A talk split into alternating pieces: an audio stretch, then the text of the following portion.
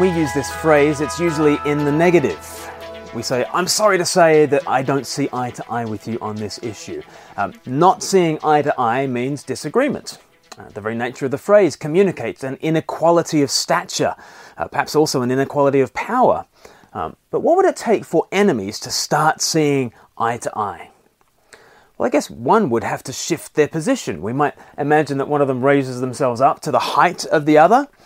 But the Bible has another idea. Isaiah shows us two parties who actually do see eye to eye, and yet they are as unequal as they come. It's the Lord and his people. Isaiah 52 from verse 7. How beautiful on the mountains are the feet of those who bring good news, who proclaim peace, who bring good tidings, who proclaim salvation, who say to Zion, Your God reigns. Listen, your watchmen lift up their voices. Together they shout for joy. When the Lord returns to Zion, they will see it with their own eyes. More literally, they will see eye to eye. They will see eye to eye. Burst into songs of joy together, you ruins of Jerusalem, for the Lord has comforted his people. He has redeemed Jerusalem. So we have these good tidings, this good news that is being proclaimed. There is a hope for Jerusalem. Though Jerusalem has been battered by foreign army after foreign army, there is good news coming. The reigning God of heaven will come, will save, and will see eye to eye with his people. Now, is that because the people have raised themselves up into heaven to see eye to eye with God? No, of course not. God has stooped. This eye to eye agreement and fellowship, it's all because that the Lord has comforted his people. The word comfort is really important in Isaiah, especially in the second half of the book. Uh, from uh, chapter 40 onwards, this word comfort just keeps coming up again and again. The prophet uses it to describe the Lord's attitude to his people. Let me just pick out the times when the Lord comforts his people. Uh, in chapter 40 and verse 1, famously it begins Comfort, Comfort my people, says your God. Speak tenderly to Jerusalem and proclaim to her that her hard service has been completed, that her sin has been paid for, that she has received from the Lord's hand double for all her sins. Comfort, comfort, says the Lord. Or then we go to Isaiah chapter 49 and we read this in verse 13. The prophet says, Shout for joy, you heavens, rejoice, you earth, burst into song, you mountains, for the Lord comforts his people and will have compassion on his afflicted ones. The Lord comforts his people and will have compassion on his afflicted ones. But it goes on, Zion says, But the Lord has forsaken me, the Lord has forgotten. The Lord replies, can a mother forget the baby at her breast and have no compassion on the child she has borne? Though she may forget, I will never forget you. See, I have engraved you on the palms of my hands, and your walls are ever before me. What an image! The motherly love of a parent who cannot forget her children.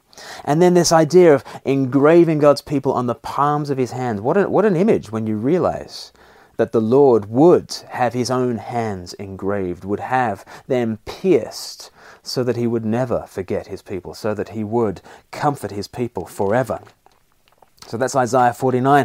Then in Isaiah chapter 51, again, we have this theme of comfort. From verse 3 The Lord will surely comfort Zion and will look with compassion on all her ruins. He will make her deserts like Eden her wastelands like the garden of the Lord. Joy and gladness will be found in her, thanksgiving and the sound of singing. Comfort that will actually restore heaven and earth. Comfort that will actually turn the world right side up and make the deserts bloom. That's Isaiah 51. And then in Isaiah 61, uh, we read these famous words that Jesus takes on his lips in Luke chapter 4. Isaiah 61 from verse 1 The Spirit of the sovereign Lord is on me, because the Lord has anointed me to proclaim good news to the poor. He has sent me to bind up the brokenhearted, to proclaim freedom for the captives and release for, from darkness for the prisoners, to proclaim the year of the Lord's favor and the, and the day of vengeance for our God, to comfort all who mourn, and to provide for those who grieve in Zion, to bestow on them a crown of beauty instead of ashes, the oil of joy instead of mourning, and a garment of praise instead of a spirit of despair. Here is comfort for all who mourn. And then finally, in Isaiah chapter 66, the final chapter of the book, from verse 13, the Lord says this As a mother comforts her child, so will I comfort you, and you will be comforted over Jerusalem. Just think of all that the Lord's comfort involves. It's His resolute turning from anger, it's His pardon for all our sins, it's His mercy upon the afflicted ones, it's His renewal of the whole earth, it's His reversal of death and curse, and His tender motherly compassion. And all because of His steadfast mercy all because of his comfort, all because of his stooping, all because he condescends to be eye to eye with us.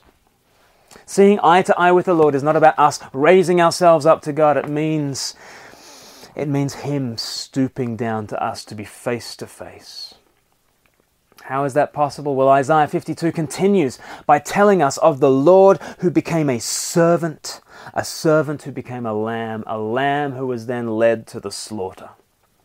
Who can doubt that the Lord wants to comfort us when we see him join us in our depths? You know, we don't naturally see eye to eye with God. Our lives are not naturally in agreement. We fall far short. Yet look to the cross, and there you see a divine condescension motivated by astounding love.